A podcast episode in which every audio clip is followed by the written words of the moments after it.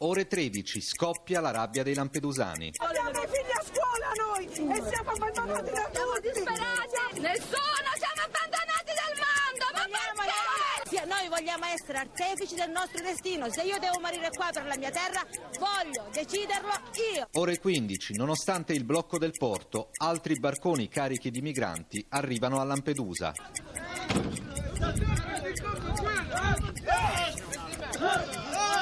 Vedi che c'è un altro barcone in arrivo. Ore 17.30, Ahmed e la disperazione.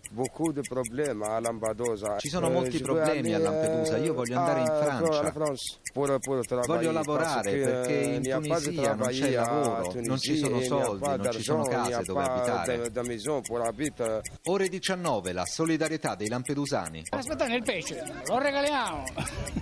Perché glielo regalate? Perché è un pesce che vale poco e allora ne approfittiamo, li stiamo aiutando in questo modo.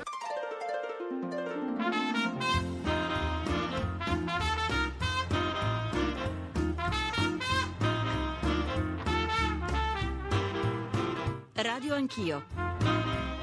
L'attualità in diretta con gli ascoltatori. Conduce Ruggero Po. Buongiorno, è una giornata in 60 secondi quella raccontata da Paolo Poggio nella copertina, la giornata di ieri a Lampedusa. Nel frattempo, durante la notte, altre centinaia di migranti sono sbarcati, andando ad aggiungersi al numero degli arrivati nelle settimane scorse, che già superano il numero dei residenti nella piccola isola. Una situazione esplosiva, ampiamente prevista, della quale si occuperà domani il Consiglio dei Ministri.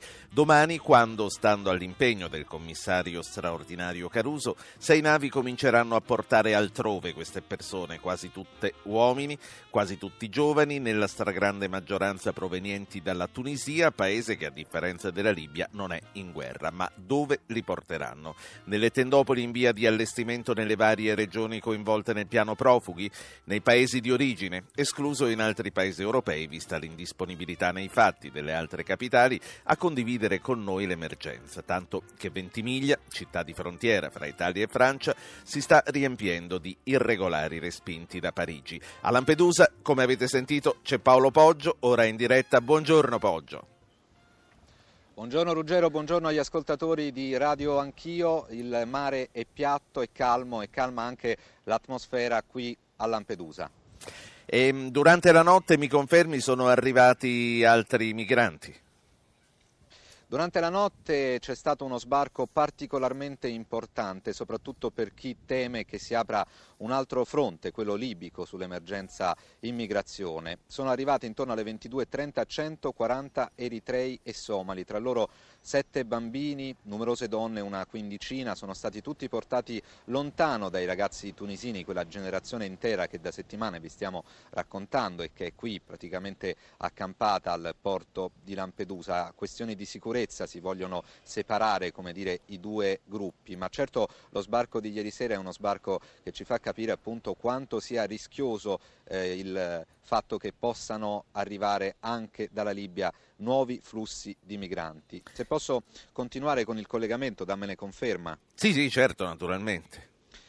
Vi voglio dire che nonostante l'atmosfera di ieri sera, che è stata un'atmosfera molto, molto tesa, perché insomma qui i migranti vogliono ripartire, per loro l'Italia, dicono, è solo un punto di passaggio, qui si sentono isolati, scusate il gioco di parole, e vogliono cercare di raggiungere il paese per poi prendere treni e andare verso la Francia, verso la Germania. C'è quindi una situazione di tensione da parte dei ragazzi tunisini e c'è naturalmente una situazione di tensione da parte della popolazione locale, esasperata. Immaginate Lampedusa, un'isola votata al turismo e alla pesca, 5.000 più o meno gli abitanti, e immaginate oltre a questi abitanti 6.000, forse 7.000 migranti che chiaramente non sono più contenuti nel centro di accoglienza, ma sono sparsi per tutto il paese, lungo il porto, una distesa umana. Noi questa notte intorno alle 3 siamo andati a fare un giro lì ed era difficile capire quali fossero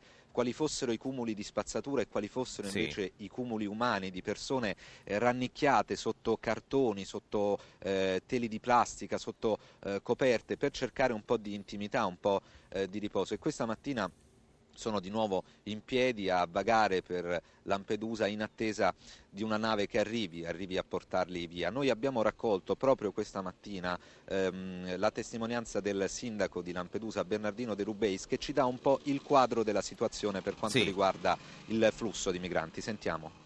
Oggi partiranno 6 ponti aerei verso i centri di accoglienza, circa 550 immigrati andranno nei vari CIE.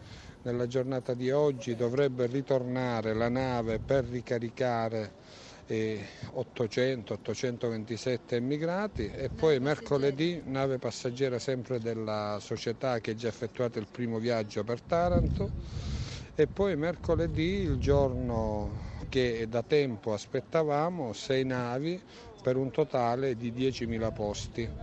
Ecco, mercoledì è il giorno più atteso qui a Lampedusa, però possiamo dirvi che anche tecnicamente sarà molto difficile risolvere la situazione entro quella giornata. Tenete presente che solo per caricare, per riempire una nave passeggeri ci vogliono almeno 4-5 ore, viste le difficoltà di trasferimento, anche di attracco delle imbarcazioni nel porto, e quindi se le 5 navi, le 6 navi promesse dal Viminale riusciranno ad arrivare qui entro mercoledì, ci vorrà comunque qualche giorno per sbloccare la situazione. Ecco. Ieri, come avete sentito, dimmi. Sì, no, dicevo, mercoledì, che è domani che è anche il giorno del Consiglio dei Ministri, riunione che dovrà cercare di dare delle indicazioni più precise di quelle che al momento sappiamo, che magari ci sono già, ma di quelle che al momento sappiamo. Ti interrompo un attimo, Poggio, ci sono molte questioni che vorrei capire un po' meglio da te su quanto è stato detto. Ti interrompo un attimo per dare il buongiorno a Raffaele Lombardo, che è il governatore della Sicilia. Buongiorno, Presidente. Buongiorno a voi. Lei conferma che la situazione è esplosiva, lei conferma che da domani Lampedusa comincerà ad essere alleggerita dalla presenza di queste persone. Questo è stato scritto ed è stato detto, credo che naturalmente così sarà fatto, che queste, forse nel frattempo 10.000 persone, il sindaco ha fatto i conti, saremo a 6.000, non so cosa succederà stanotte, dovrebbero lasciare lì l'isola, ma non si risolverebbe per nulla così il problema se al posto di questi 6-7.000 ne arrivassero altri 6-7.000. Il problema è sottrarre Lampedusa a questa funzione di primo approdo per i clandestini o profughi o migranti, che definirli si voglia, e che questa funzione venga assolta altrimenti, e cioè come?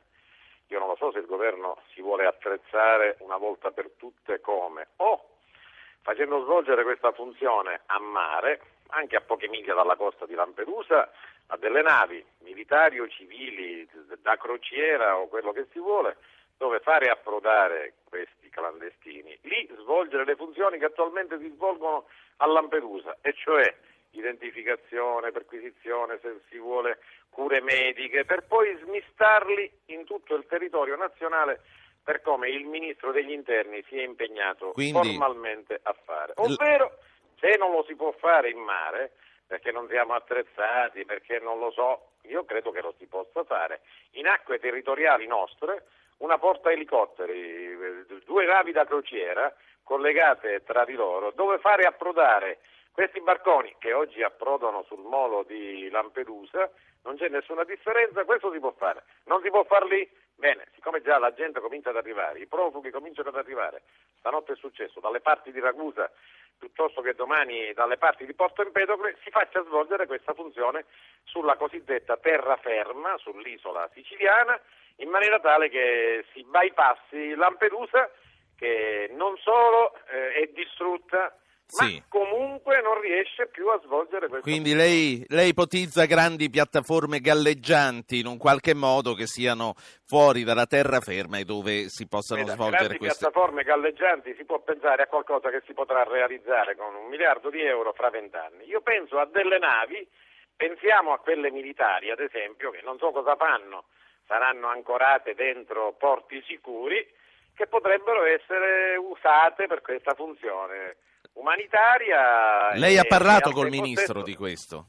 Ho parlato col Ministro di questo. Ieri mattina, dopo uno scambio, non direi di complimenti, Ci siamo sentiti e abbiamo detto che la via dalla collaborazione è quella giusta, che la Sicilia è pronta a fare la sua parte, che ha fatto quello che ha potuto, molto di più di quello che era dovuto a Lampedusa ed altrove. A Lampedusa abbiamo fatto pulizia straordinaria, potenziamento dei servizi sanitari, fornitura di acqua, tutto quello che era nelle nostre possibilità. Certo, non abbiamo funzioni di politica interna o di politica estera o di difesa, questo sicuramente. Sì, ma è stato un colloquio teso quello col Ministro? Il colloquio col Ministro non è stato per nulla teso. Lo scambio, di opinioni via agenzie forse sì, ma la telefonata è stata tutt'altro che tesa, anche perché, devo dirle, io col Ministro, come con gli altri Ministri, non ho rapporti se non positivi. E quindi la sua sfida sulle tendopoli anche in Val Padana era una semplice provocazione? Non è una provocazione, è il fatto che mi illudo che ci sia un'Italia, che ci sia un paese, che non ci sia soltanto un sud che deve così affrontare il problema immigrazione e un nord che se ne sta lì a guardare e a sputarci in faccia. Innanzi al Ministro, se le parole hanno un senso, tutti i governatori, anche quello della Val d'Aosta, si è assunto l'impegno di pigliarsi una quota di profughi. Alcuni governatori, non è una provocazione aspettarsi che gli impegni vengano mantenuti, è una fetenzia che gli impegni assunti non vengano mantenuti. E quindi in Val Padana, come in Toscana, come in Emilia e come nel Lazio, così come in Sicilia è giusto che ci siano i clandestini. Noi tra l'altro non dobbiamo prendere atto che l'Italia si ferma a Roma. Tra l'altro fra poco sentiremo i governatori della Lombardia e dell'Emilia e sentiremo che cosa ci dicono. Prima di lasciarla vorrei farle ascoltare un'ascoltatrice che ci chiama dal nord, appunto dalla Liguria, è Norma di Genova. Signora Norma, buongiorno. Buongiorno. Io sono assolutamente consapevole, pur a distanza, pur da persona che ascolta le informazioni che legge i giornali, delle difficoltà oggettive che incontrano i lampedusani. Però mi è venuta la curiosità di controllare anche visivamente quante sono 5.000 persone e ho scoperto da persona che non va allo stadio che 5.000 persone sono un ottavo delle persone di cui è capace lo stadio di Genova, della mia città. Allora, uno Stato che ha la capacità, che possiede gli aerei Eurofighter, che possiede le portaerei, non ha nemmeno la capacità di accogliere, di dar da mangiare, di mandare al gabinetto il numero di persone pari a un ottavo di quelle che occupano lo stadio della mia città. È una cosa veramente scandalosa. Io faccio parte di un gruppo pacifista. Ogni volta che siamo andati a strillare contro la costruzione di una nuova nave militare ci hanno sempre detto possono servire anche per la difesa civile, possono servire per l'assistenza, mi pare addirittura hanno avuto la spudoratezza di dirlo persino della portaerei Garibaldi, può servire anche per l'assistenza, benissimo. Sì. Facciamo vedere che questo è vero, dimostriamo che questo è vero, dimostriamo che quando costruiscono una nave militare per arricchire chi ci specula sopra e per aggredire altri paesi come stiamo facendo in Libia, dimostriamo che è vero, che possono servire anche per l'assistenza, per la difesa. I lampedusani sono in una situazione inaccettabile e i profughi sono in una situazione inaccettabile. Ma com'è possibile sostenere che in Libia andiamo per ragioni umanitarie a difendere delle persone aggredite e facciamo vivere in mezzo alla spazzatura delle altre persone che vengono a chiedere soccorso? È una cosa inimmaginabile, impensabile. Il suo discorso è chiaro, signora Norma, grazie per essere intervenuta. Io vi ricordo i nostri contatti: 800 05 0001 il numero verde, 335 699 2949 gli sms, radioanchio@rai.it le mail, radioanchio radio 1 Rai la pagina Facebook. Tutti i canali sono aperti. Nel frattempo è arrivato Roberto Formigoni, che è presidente della Regione Lombardia. Buongiorno Presidente. Buongiorno a lei. Ma prima vorrei salutare Raffaele Lombardo. Lombardo, ha sentito le parole? Ho sentito, la signora ha detto delle cose molto, molto giuste che condivido pienamente. Sarà la portaerei Garibaldi, comunque credo che delle navi, anche militari, al largo di Lampedusa possono benissimo assolvere la funzione che l'isola non è più in condizione di assolvere.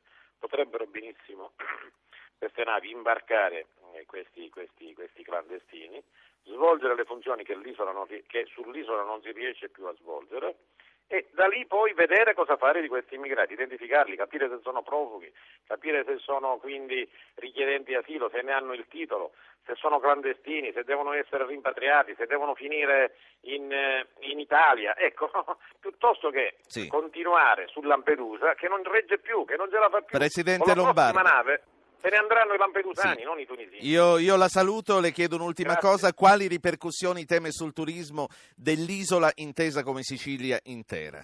Purtroppo, guardi, c'è poco da temere. Io oggi alle 2:30 ricevo il sindaco di Taormina e dei comuni vicini, dove purtroppo si sono registrate una serie di disdette, per cui è saltata anche lì la stagione turistica estiva, non soltanto a Lampedusa o dalle parti dell'aeroporto di Birgi.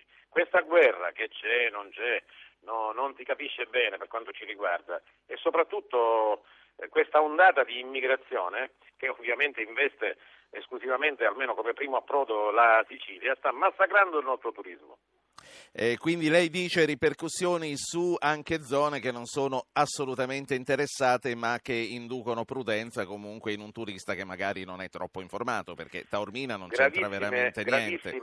Gravissime ripercussioni, per cui mi auguro che, come dire, razionalizzando l'intervento per quanto riguarda Lampedusa, il primo approdo, e poi facendo chiarezza su questa vicenda del conflitto libico, della no-fly zone, credo che questa riunione della Nato di oggi, come dire, possa definire una posizione precisa e avere tempi più o meno certi per la definizione di questo stato di cose, come dire, ci consenta di programmare anche per l'immediato futuro una stagione turistica che vedo. Presidente Lombardo, allora grazie per essere stato con noi. Raffaele Lombardo è presidente della Regione Sicilia. Noi andiamo in Lombardia, dove c'è il presidente Formigoni. Formigoni, la Lombardia è disposta a fare la propria parte?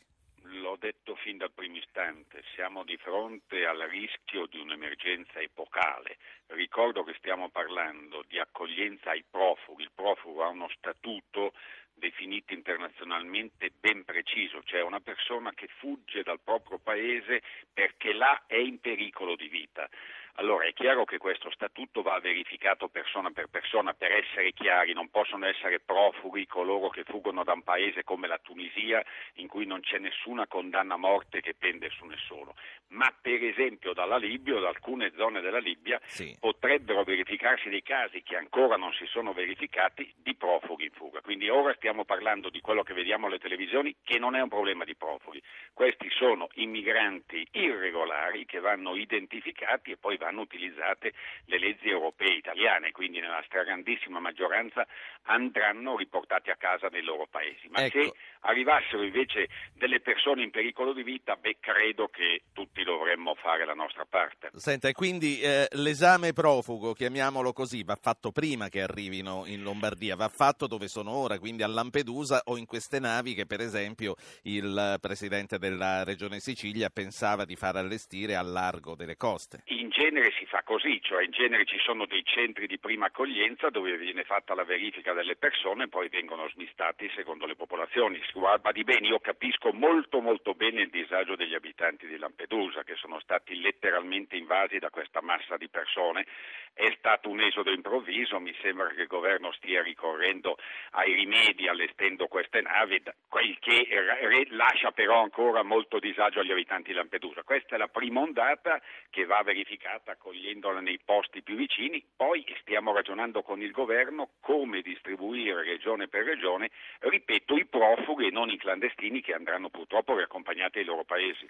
Presidente, come sentivamo prima dal nostro inviato a Lampedusa, che fra poco sentiremo di nuovo, lui dice qui la situazione sta diventando esplosiva anche perché queste persone che hanno considerato Lampedusa come un primo attracco, ma sicuramente non è la loro destinazione finale, non vedono l'ora di poter prendere i treni per cominciare a spargersi in Italia e nel resto d'Europa. Quindi, visto che il resto d'Europa non è per niente disponibile, immagino che si fermeranno a lungo in Italia se saliranno su questi treni. Come pensate di fare fronte qualora arrivassero in Lombardia comunque con mezzi propri? Innanzitutto innanzitutto io credo che queste persone non abbiano il diritto di essere accolte né in Italia né in Europa, perché si tratta di migranti assolutamente irregolari, fuori norma, che però non sono in pericolo di vita, non sono profughi e quindi non possono essere accolti né in Italia né in Europa. Dopodiché noto che il comportamento di un paese come la Francia andrebbe stigmatizzato molto più fortemente di quanto si è fatto. La Francia sta respingendo a Ventimiglia qualunque immigrante tunisino, e pensare che la Tunisia è stato paese coloniale della Francia per anni e anni. C'è poca attenzione a questo, l'Europa se ne sta lavando le mani, soprattutto i paesi che hanno scatenato la guerra, Francia in testa, vanno a bombardare umanitariamente, no? Lanciano bombe umanitarie che, come è noto, salvano le vite dei cittadini cui cascano in testa, e poi rifiutano di accogliere i tunisini che sono loro antichi concittadini. Questo è un atteggiamento vergognoso. Dopodiché, ripeto, la Lombardia è pronta a fare la sua parte, ho già cominciato a parlarne con i sindaci presidenti di province, i prefetti stanno raccogliendo l'elenco delle sedi disponibili, pensiamo di utilizzare soprattutto delle caserme dismesse, caserme che non siano nei centri della città, ma col governo siamo perfettamente d'accordo, accoglieremo i profughi, cioè cittadini in pericoli di vita e non clandestini, anche perché l'alto numero di immigranti in Italia, e specie in Lombardia, ha ormai raggiunto il tetto assoluto. Immigranti più significherebbe una situazione esplosiva per gli stessi immigrati regolari. Un'ultima cosa, Presidente Formigoni, i siti comunque non sono stati già individuati, lei ha parlato di caserme, ha parlato di luoghi distanti, ma sono stati individuati fisicamente? Sì, sono stati alcuni di questi siti qui in Lombardia, sono stati individuati di già, l'elenco si non facciamo nomi? No, è meglio non fare nomi, ma il contatto che tengo costantemente col prefetto di Milano, che a sua volta coordina gli altri prefetti, mi fa dire appunto che alcuni siti sono stati individuati. Grazie Presidente, torno a Lampedusa dove c'è il nostro inviato, devo dire che noi abbiamo in scaletta anche il sottosegretario all'interno Michele Davico, mi dicono che in questo momento è su un volo che è partito in ritardo, quindi speriamo di poter avere anche la posizione governativa a breve. Paolo Poggio, allora, prima ti ho interrotto per fare parlare i due governatori, ora vorrei che tornassimo a raccontare quello che sta succedendo lì. Tra l'altro tu in apertura mi dicevi c'è un elemento nuovo perché stanotte hanno cominciato ad arrivare eritrei e somali, quindi questo significa che i cancelli dalla Libia sono stati aperti, insomma da lì si parte, anche se al momento non sono direttamente i libici che partono. Sì, in effetti lo sbarco di ieri sera è stato il primo proveniente dalla Libia arrivato ufficialmente a Lampedusa. Qualche giorno fa un altro barcone carico di persone provenienti dall'Eritrea, dall'Etiopia, era arrivato a Linosa, un'isola non lontana da qui. Quindi ecco, questo è il segnale che si potrebbe essere aperto quel fronte. In realtà non ve n'è una conferma ufficiale, anche la polizia giudiziaria sta indagando, appunto interrogando anche le persone che sono arrivate per cercare di capire qual è stato il loro percorso. Alcune note dopo aver sentito i due governatori, anche la nostra ascoltatrice, il problema è che i tunisini che sono qui non hanno assolutamente idea che saranno poi respinti alla frontiera francese, loro sono convinti, assolutamente convinti di poter arrivare in qualche modo in Francia e di poter varcare il confine e chiaramente se si dovesse spargere la notizia potrebbero anche esserci problemi di ordine pubblico, perché l'ordine pubblico qui di certo non è gestito dalle forze dell'ordine, non perché loro non facciano appunto il loro dovere, ma semplicemente perché 200 agenti delle forze dell'ordine contro 5.000 o forse 6.000 tunisini è un rapporto di forza assolutamente impensabile. Sì, è singolare quello che è la considerazione che stai facendo se si dovesse spargere la notizia nel mondo dell'informazione globale, quindi è una notizia che gli viene tenuta nascosta per evitare disordini questa. No, probabilmente non gli è tenuta nascosta perché loro sono molto informati, si parlano tra loro, parlano con la Tunisia, chi capisce anche un po' di italiano gira per l'isola, magari in qualche locale, riesce a vedere la televisione, insomma qualche notizia là. Di certo non si è sparsa la notizia che l'ipotesi secondo la quale potrebbero essere riportati direttamente in Tunisia con queste navi. Questa sarebbe una notizia, certo, che metterebbe in discussione l'equilibrio dell'ordine pubblico, che è, come dire, un equilibrio gestito internamente. Anche perché ci sono delle persone... Quella è solo una voce, insomma, non c'è nessuna conferma che queste navi, anziché andare in giro... No, assolutamente, però una voce in questa situazione può creare dei problemi di sicurezza sull'isola. La nostra ascoltatrice Norma, se ho un minuto, ha centrato un punto, cioè quello dell'assistenza, perché anche i lampedusani che sono contrari ai migranti, come dire, quelli più rabbiosi, sono rimasti piuttosto perplessi rispetto al sistema dell'accoglienza. Allora, se abbiamo un minuto, io vi faccio sentire un'intervista che abbiamo... No, ti devo fermare a questo punto, perché magari lo ascolteremo in un'altra occasione. Io ti ringrazio per le informazioni che tu ci hai dato questa mattina, Paolo Poggio. Ci sentiamo molto presto, quando torneremo sicuramente a Lampedusa. Grazie a Paolo Poggio. Io saluto Luigi Melica, che è insegnante di diritto pubblico comparato all'Università di Lecce. Buongiorno professore. Buongiorno a voi tutti. Allora, da lei vorremmo sapere un sacco di cose, perché qui si fanno delle ipotesi sui rimpatri. Vorremmo sapere che cosa dicono le leggi internazionali. Gira voce che queste navi sulle quali domani verranno caricati i migranti, anziché distribuirli per l'Italia, potrebbero riportarli in Tunisia. È solo una voce, questo lo diciamo, ma da lei vorremmo sapere se senza l'assenso dei paesi di origine questo potrebbe essere possibile. Le chiederò tutte queste cose, ma aspetto le risposte subito dopo la pubblicità, fra un minuto e mezzo. Emergenza immigrazione oggi a Radio Anch'io, molte le questioni ancora da discutere, compresa quella sulla Francia, atteggiamento stigmatizzato, quello di Parigi, da parte del presidente della Lombardia Formigoni, come abbiamo sentito. Noi a Parigi abbiamo già Fabio Cappelli, che saluto. Buongiorno Cappelli. Buongiorno a te e ai nostri ascoltatori. E poi ci sposteremo a Ventimiglia, dove abbiamo sentito c'è un vero muro, perché chi è riuscito a prendere il treno, chi sta cercando di passare dall'Italia, paese d'approdo, alla Francia, paese che linguisticamente per molti tunisini è veramente il punto d'arrivo, a Ventimiglia, come dicevamo, c'è un muro. Ma vorrei tornare al professor Melica. Professor Melica, lei è insegnante di diritto pubblico comparato, come dicevo. Sui rimpatri, che cosa dicono le leggi internazionali? Sarà facile prendere queste persone e riportarle a casa contro la loro volontà e senza la collaborazione dei paesi di partenza? Ma intanto buongiorno a tutti e vi ringrazio per l'invito. Ora, la questione tunisina, come forse un po' tutti oramai sappiamo, è una questione che tutto sommato è tornata alla ribalta, perché c'è stata una modifica del governo tunisino, della forma di governo. È crollato un regime, quello precedente, che sembrava essere un regime piuttosto autoritario, e c'è ora una nuova autorità che però probabilmente non riesce a mantenere, anche se sembra essere più democratica, il controllo del paese. Questo secondo me è una premessa di cui dobbiamo tenere conto. Quindi che cosa è accaduto? Che la Tunisia, peraltro...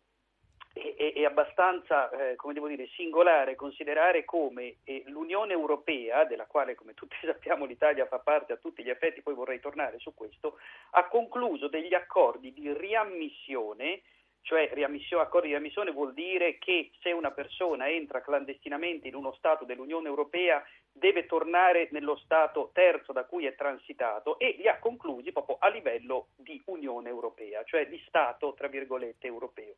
E li ha conclusi con i paesi confinanti. Nel caso della Tunisia è abbastanza, dicevo, singolare il fatto che la Tunisia non ha ritenuto, non ha voluto, è stata proprio riluttante l'autorità tunisina nel concludere un accordo con l'Unione Europea, perché l'ha voluto concludere solo con l'Italia.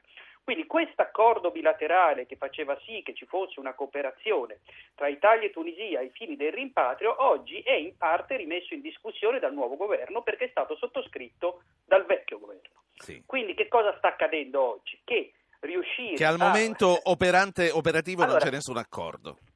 Diciamo che c'è, perché non è stato diciamo così denunciato, no? Internazionalmente un accordo si denuncia, cioè c'è però un nuovo governo, il quale evidentemente vuole ridiscutere alcune cose. Del resto lo prova il fatto che il ministro Maroni, devo dire responsabilmente, è andato immediatamente in Tunisia per negoziare la cosa. Ora, c'è un primo profilo che dobbiamo tenere presente, che è quello dell'identificazione, cioè perché l'Unione Europea e l'Italia conclude accordi di riammissione, perché bisogna mettersi d'accordo prima ancora di poter riprendersi le persone, e bisogna essere d'accordo per riprendersi le persone, sull'identificazione delle persone, cioè sul processo, il procedimento di identificazione, che è sempre stato il vero limite delle Quindi lei mi sta dicendo... Uno che è un tunisino algerino, può dire che è algerino, può dire che è marocchino, e ci si mette chissà quanto tempo per riuscire a capire. Quindi lei sta dicendo, se loro ricevono delle navi piene di gente, vogliono una dimostrazione che siano veramente tunisini, nel caso della Tunisia. Senza ombra di dubbio. È chiaro che se loro collaborano, ci mettono un giorno a riconoscere che uno è tunisino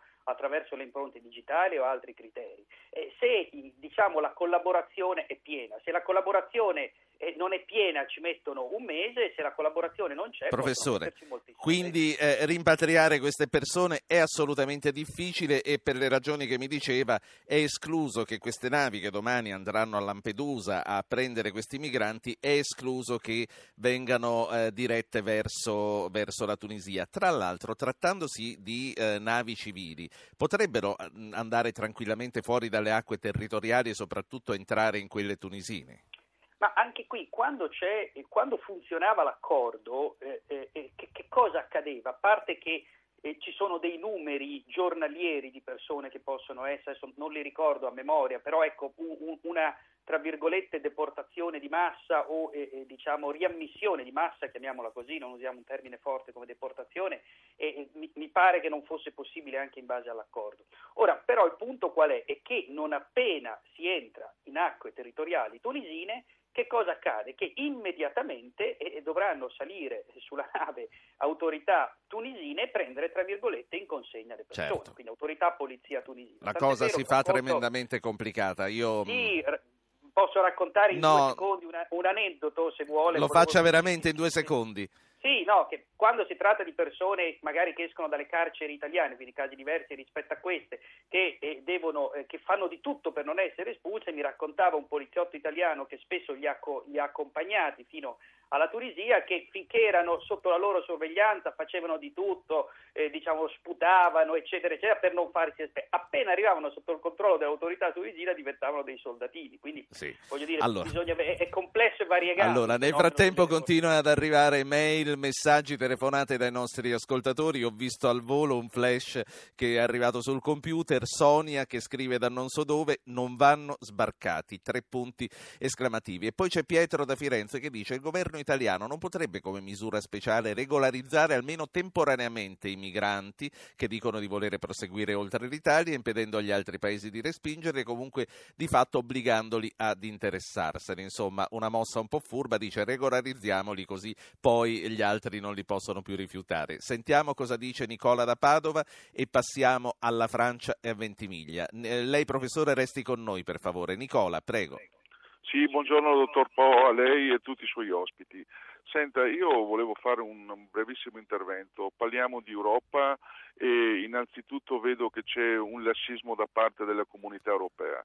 Siamo di fronte a un esodo biblico, di profughi che attraccano nel nostro paese. Io mi chiedo per quale motivo questi profughi, una volta identificati a Lampedusa o nelle navi dislocate attorno all'isola, non vengono fatti dirottare nei porti europei per vedere anche che tipo di reazioni questi stati adottano. Visto che parliamo di Europa, dobbiamo essere uniti anche nell'accogliere queste persone, perché probabilmente se queste persone escono da una guerra, escono da una situazione difficile, probabilmente cercano un minimo di conforto e anche di aiuto da parte di... Dopo chiederemo al professore se è in un qualche modo possibile, fra virgolette, obbligare gli altri paesi europei a farsi carico, anche se loro continuano a essere piuttosto riluttanti. Ma prima vorrei aprire la parentesi francese e prima ancora di fare parlare Fabio Cappelli vorrei sentire da Sandro Chiaramonti, che è caporedattore della redazione Liguria Ponente della Stampa, qual è la situazione al confine, insomma,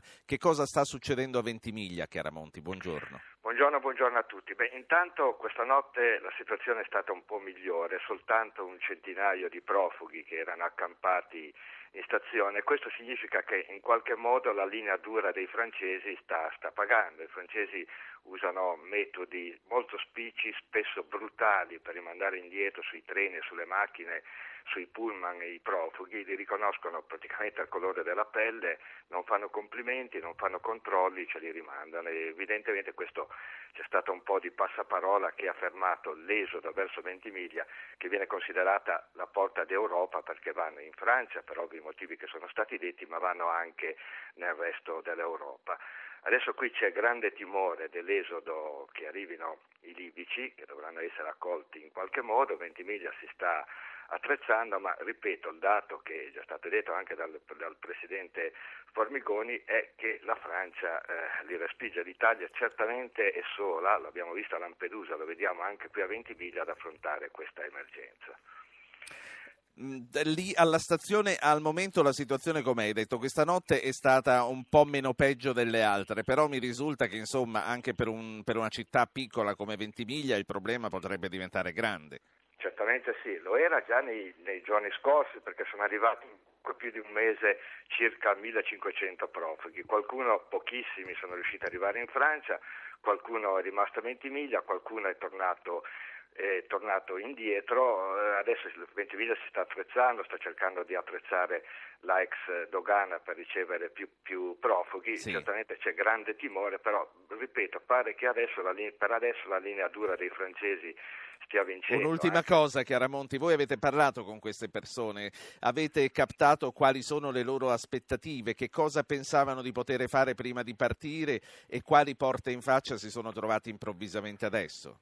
Ma guarda, noi abbiamo l'impressione che qui per adesso arrivino dai centri di Foggia, di Crotone o anche da altre parti d'Italia i più attrezzati. Qualcuno ha qualche spicciolo in tasca, sono quelli che hanno potuto permettersi questo viaggio e che possono permettersi di continuare verso la Francia, quindi sono i meno disperati, se si può fare una classifica così triste. Sperano di andare in Francia, di trovare lavoro lì o da lì, di andare e di poter parlare la loro lingua. Grazie a Sandro Chiaramonti. Fabio Cappelli a Parigi, dunque. Quanto si parla in Francia dell'emergenza immigrazione? Beh, si è parlato molto di Lampedusa e si è parlato ovviamente molto di Ventimiglia. Ricordo anche il viaggio che ha compiuto il leader dell'estrema destra, Marine Le Pen, a Lampedusa, un viaggio diciamo dimostrativo elettorale, ma che ci fa capire quanto sia presente questo tema anche nel dibattito politico francese. E ricordiamo anche che uno dei primi gesti pubblici compiuti dal nuovo ministro dell'interno Claude Guéant, in Francia c'è stato un rimpasto di governo da poco, è stato proprio quello di recarsi alla frontiera franco-italiana, appunto a Ventimiglia. Perché vogliono venire in Francia? Ricordiamo che qui in Francia c'è la più importante comunità di tunisini in Europa, sono 600.000, 2/3 dei quali hanno la doppia cittadinanza, quindi alcuni di questi clandestini che sono arrivati appunto a Lampedusa sperano magari in un ricongiungimento familiare o magari sperano semplicemente nell'aiuto di un amico, di un lontano parente. Però la Francia non dà nemmeno la possibilità di presentare domanda in tal senso, perché vengono, come abbiamo sentito, respinti in maniera piuttosto sbrigativa. Ma i francesi sono storicamente più sbrigativi di noi? Questa è una domanda complessa, sicuramente in alcune fasi storiche come questa. Ricordiamo che in Francia appunto c'è questa grande pressione da parte dell'estrema destra, che tra l'altro ha avuto un risultato positivo anche alle ultime elezioni amministrative.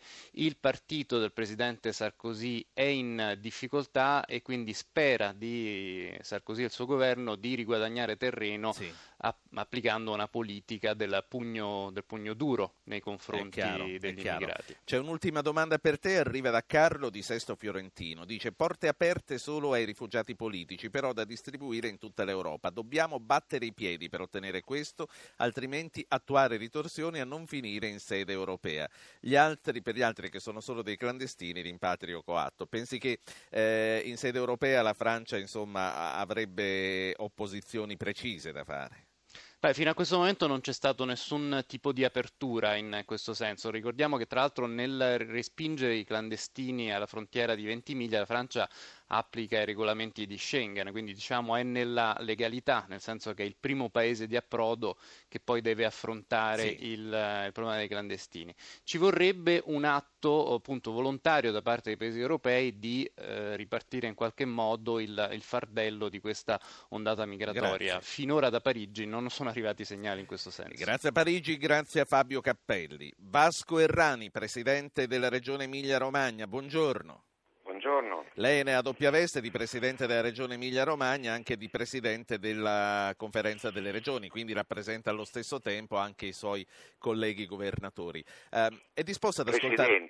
Presidenti.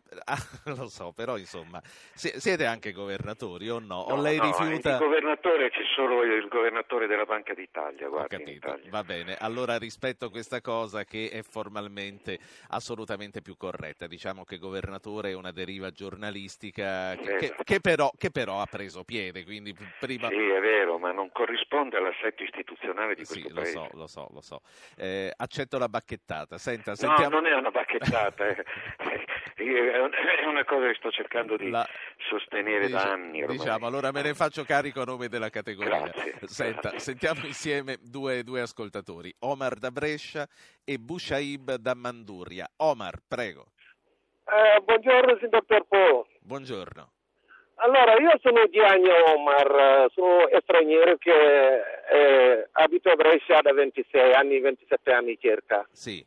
Io quello che è successo qua è una cosa veramente molto paventosa, perché si vede che allora stranieri che vengono da Libia, quelli che vengono da Tunisia, quelli che vengono da Egitto, allora io non parlo di razzismo, non parlo che allora magari qualcuno capisce in un altro modo. Io quello che voglio solo chiedere che noi che stranieri da 27 anni che siamo qua, quella gente lì vengono a rovinare noi. Perché come uno si è ospite una a casa che non ha i documenti, quella lì è già un reato.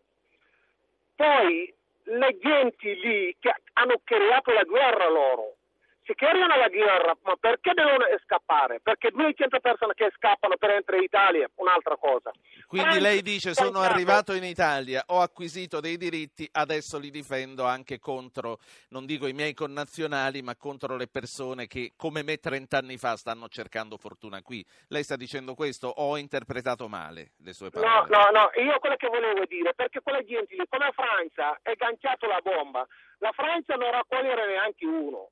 Perché magari le genti scappano, entrano in Italia, va bene, cercano fortuna, però loro... Perché non entrano a Parigi, non entrano in Germania non raccogliere neanche uno, allora Francia non raccogliere neanche uno, e tutte vengono in Italia. Omar. L'Italia è già una fiore che deve essere veramente una... Ho capito, che... Omar, ho capito perfettamente, grazie. Bushaib da Manduria. Pronto, signor dottor Ruggero. Sì, dica.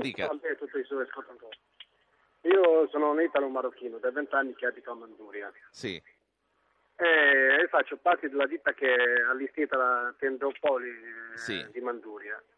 Allora, la maggior parte di quei temodini sono diretti tutti a Reggio Emilia, Milano e Padova, ma hanno chiesto tutti la distanza fra Manduria e l'Alta Italia in pratica.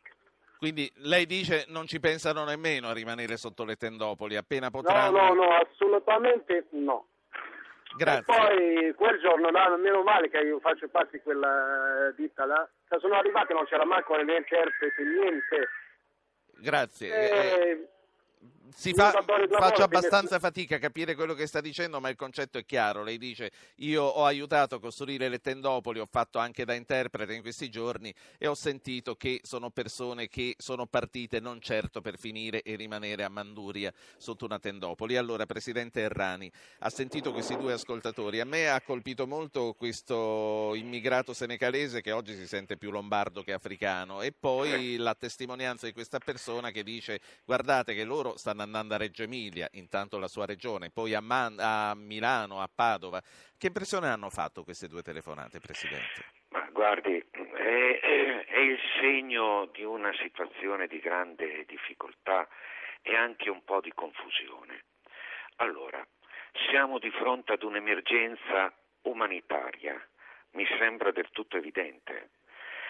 Hanno ragione i cittadini di Lampedusa a dire che si trovano in una situazione insostenibile.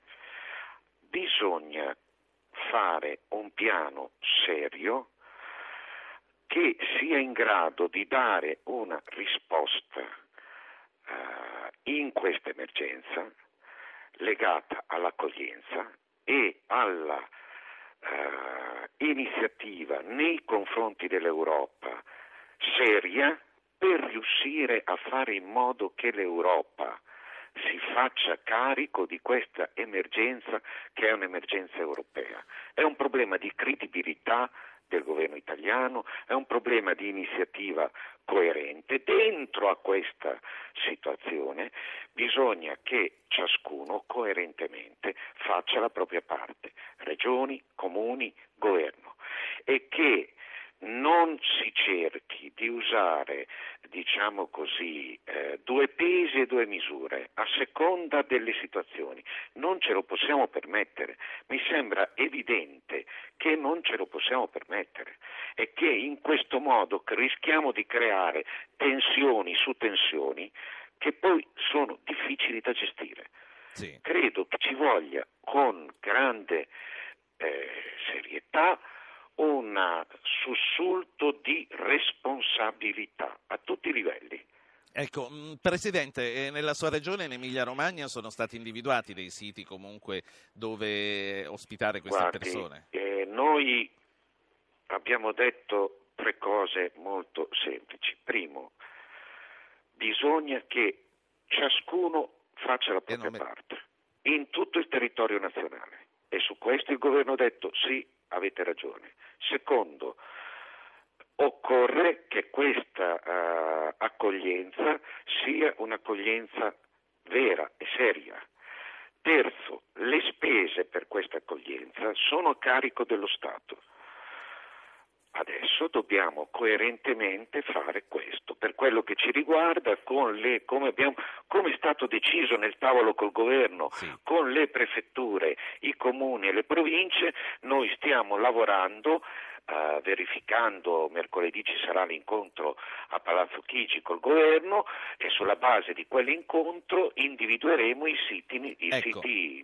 Allora, adesso richiamo in ballo anche il nostro professore Luigi Melica, diritto comparato. Ci sono alcuni ascoltatori che vorrei, di qui alla fine, che non arriva fra tanto tempo, che li commentassimo insieme. Innanzitutto c'è Maria Pia di Napoli che dice: ho finito.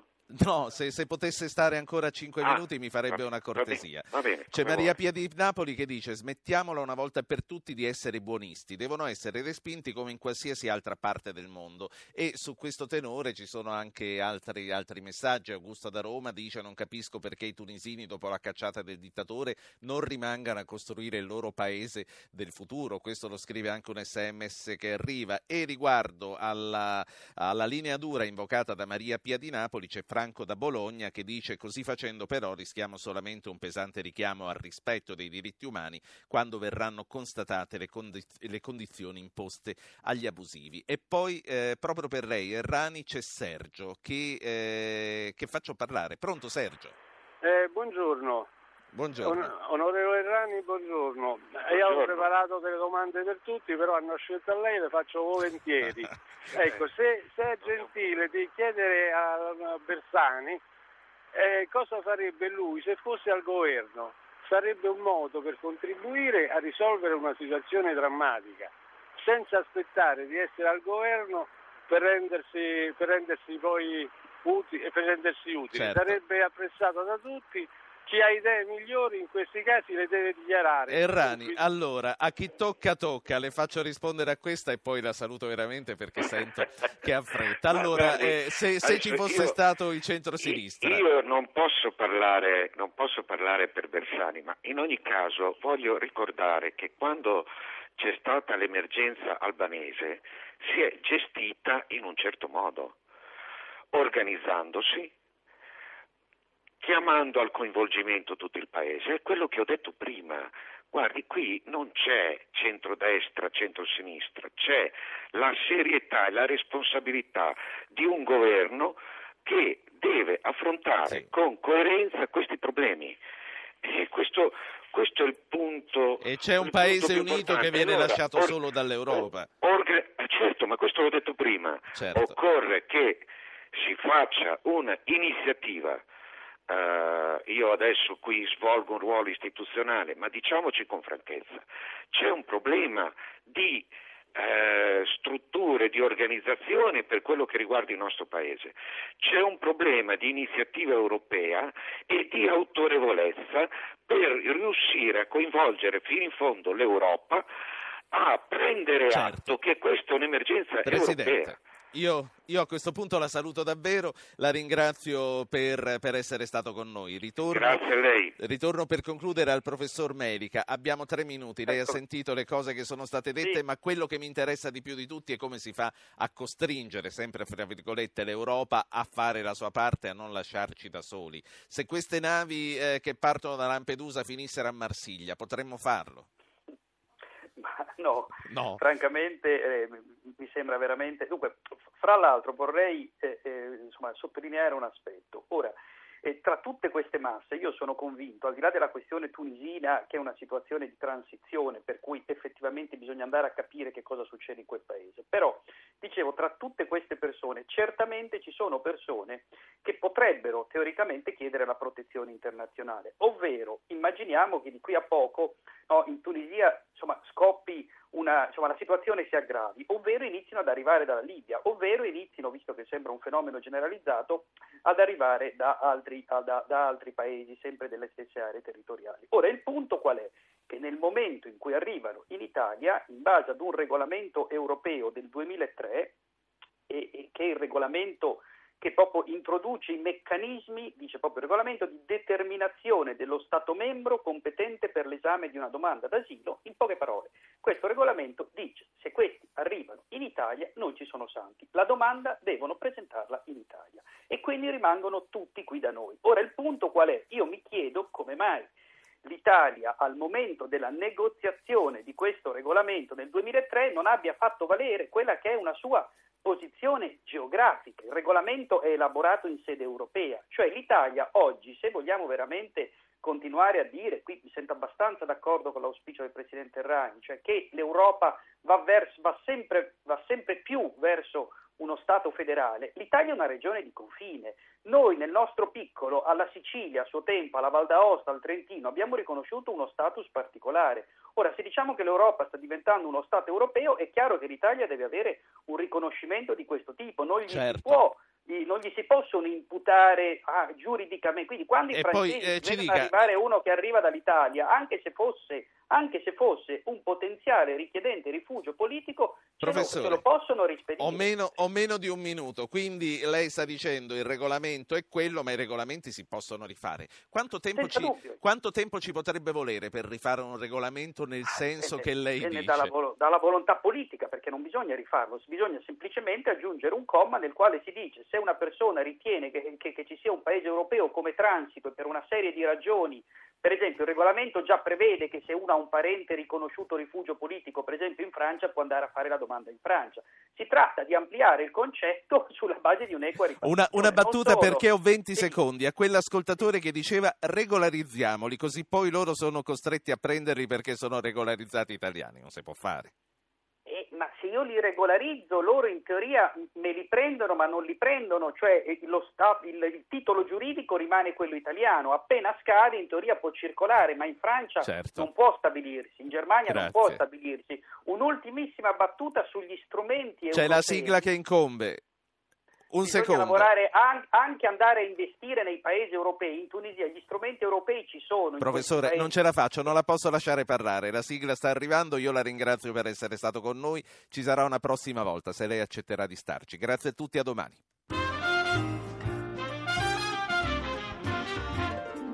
Avete ascoltato Radio Anch'io, ha condotto Ruggero Po, regia di Anna Posillipo, assistenti al programma Alessandro Bonicatti, Valentina Galli e Maria Grazia Santo, coordinamento tecnico di Gottardo Montano e Tony Moncelsi.